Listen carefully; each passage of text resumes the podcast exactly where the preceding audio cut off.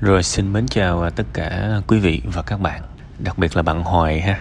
Bạn bảo là do hoàn cảnh mà bạn học ít. Cụ thể là chỉ được lớp 5 thôi. Thực ra đó là cái học về văn hóa thôi. Chứ nhìn, đọc cái phần tâm sự của bạn thì nó trưởng thành lắm bạn. Nó chín chắn lắm. Và đặc biệt là bạn luôn nhìn về hướng tích cực. Bạn giải thích được vì sao ba bạn là như vậy. Bạn biết được là một cái môi trường quá tiêu cực. Nếu mình chưa thể làm cho nó trong sạch, thì mình phải thoát ra nó trước cái đạt để không bị nhiễm độc nữa. Đó là những điều rất hay và bản lĩnh lắm mới làm được. Vì không phải là chúng ta có năm mười cái bằng mà chúng ta làm được đâu. Giữa khoảng cách giữa hiểu, khoảng cách giữa biết cho tới hiểu và làm, nó xa xôi dịu vợi nhiều người trong chúng ta cái gì cũng biết, nhưng không hiểu và làm thì cũng không. Ít nhất bạn có làm. Bạn có làm và tôi nghĩ là những cái phân tích của bạn rất là chín chắn. Về vấn đề gia đình đó thì tôi nghĩ là um, nếu được trong gia đình của bạn đang tồn tại cái được gọi là bạo lực gia đình nó vẫn có và mẹ bạn thì vẫn đang chịu đựng. Nên là tôi nghĩ là bạn cần có một cái kế hoạch. Nếu bạn thương mẹ bạn thì cần có một cái kế hoạch xử lý nó. Và tôi sẽ không cho bạn những cái lời khuyên về xử lý bạo hành gia đình. Mặc dù tôi có thể cho được nhưng đó chỉ là một cái ý kiến từ một người lạ như tôi thôi. Điều đó là cũng không quá tốt cho bạn. Tôi nghĩ là bạn nên gọi đến những cái tổng đài bạo hành gia đình đó và hãy trình bày và hy vọng họ sẽ giúp bạn cho bạn những cái những cái phần tư vấn. Ha lên google gõ tổng đài bạo hành gia đình bạo lực gia đình sẽ có những cái tổng đài như vậy. Kể ra uh, cái hoàn cảnh cụ thể của mình ha, thì chúng ta sẽ có được những cái kế hoạch những cái hành động rất là hay. Tại vì đơn giản những người mà hỗ trợ chúng ta đó họ xử lý cả ngàn ca rồi, nên chuyên môn của họ không có gì phải bàn cả. Có những thứ chúng ta bế tắc, chúng ta bí bách, nhưng mà là chúng ta thôi. Mình kể cho người ta một phát là người ta là những người chuyên gia kinh nghiệm trong cái lĩnh vực đó, họ họ cho mình cái hướng đi nó nhanh lắm, nên hãy ráng ha. Còn bây giờ cái vấn đề mà bạn chán cái môi trường hiện tại, bạn đa, bạn muốn à, qua, làm một cái công việc khác thì bây giờ tôi muốn bạn hiểu ẩn dụ là vậy thôi bây giờ à, vì số phận thì à, ông trời ông cho bạn một cái hộp à, hộp à, hộp nhãn đi. Sinh ra bạn không có được trời phú cho những cái hộp này hộp kia. Ông trời ông cho bạn cái hộp nhãn. Và buộc lòng mà trong tay bạn có cái hộp nhãn thì bạn buộc phải trồng cây nhãn. Bạn trồng từ nhỏ tới lớn. Cuối cùng hết bây giờ nó ra cây nhãn. Bạn chợt phát hiện ra mình không thích ăn cây nhãn mình không thích ăn trái nhãn. Trái nhãn dở quá mình không thích. Nhưng mà dù sao từ nhỏ tới lớn nhờ cây nhãn đó mình mới sống được thế thì um, tuy là mình không thích ăn trái nhãn nhưng nó cũng giúp mình sống thời gian mình cũng biết ơn nó cái.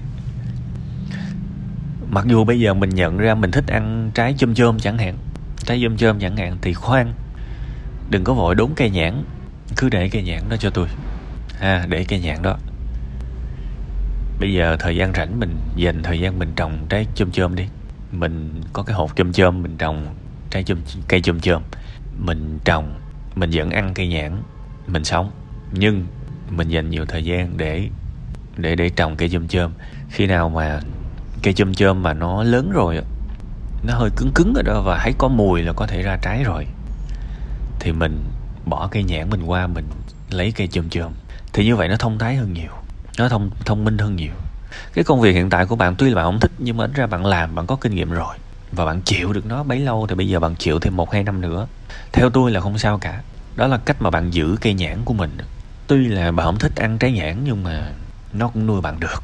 Và cái thứ mà bạn bảo là bạn sẽ đam mê, cứ cho là một trái chôm chôm đi, một cây chôm chôm đi.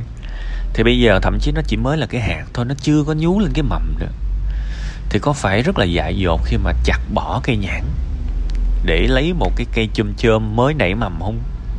Khùng quá, khùng.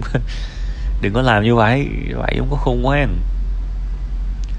bây giờ đi làm. Cứ làm công việc bình thường rồi xác định muốn làm cái gì. Sẽ theo cái nghiệp gì, chọn một cái thôi. Bán hàng online đúng không? Chọn bán hàng online. Và theo nó tới cùng, theo nó tới cùng. Chứ không phải là bán hàng online xong thời gian rồi cảm thấy là không hợp. Đã thấy thì cây chôm chôm chưa kịp lớn, cây nhãn cũng chặt bà đó rồi bắt đầu rơi vào khủng hoảng rơi vào khủng hoảng. Nghề nghiệp không có, ước mơ cũng gian dở. Đừng rơi vào cái bẫy đó. Rất nhiều thanh niên đã bị cái lỗi đó. Rất là dại dột khi mà đi chặt cây nhãn. Đừng bây giờ xác định bán hàng online là ok. Ba bước. Học. Đúng không? Thực hành. Làm thật. Học, thực hành, làm thật. Dạy hết trên youtube rồi. Và cho mình thời gian. Tầm khoảng 2 năm chẳng hạn. Để cứng cáp. Bây giờ cứ bảo bán hàng online chứ giờ bắt các bạn kể ra bán hàng online có gì trong sao các bạn biết chỉ một cái shop trên shopee. Một một một một tháng nó bán một ngàn đơn đó tôi hỏi bạn bạn phân tích thì tại sao nó bán được ngàn đơn dễ vậy bạn biết? Cái thằng trong nghề nó biết chứ sao bạn biết được. Thế thì mình phải biết là mình quá, mình thua, tụi nó xa quá. Tụi nó trồng cái cây chôm chôm mà phải gọi là tưng bừng rồi nè. Còn mình chỉ mới cái nảy mầm thôi. Thì nói theo kiểu dân giả là đừng có đú. Thiệt, đừng có đua theo người ta. Âm thầm, dùi mài đi, rồi từ từ phát triển tôi tôi hay bảo với mọi người á, cái thời điểm mà mình chưa là ai cả, đừng có tham lam thành tựu, mà hãy tham lam cái sự hiểu biết, cái sự phát triển của bản thân.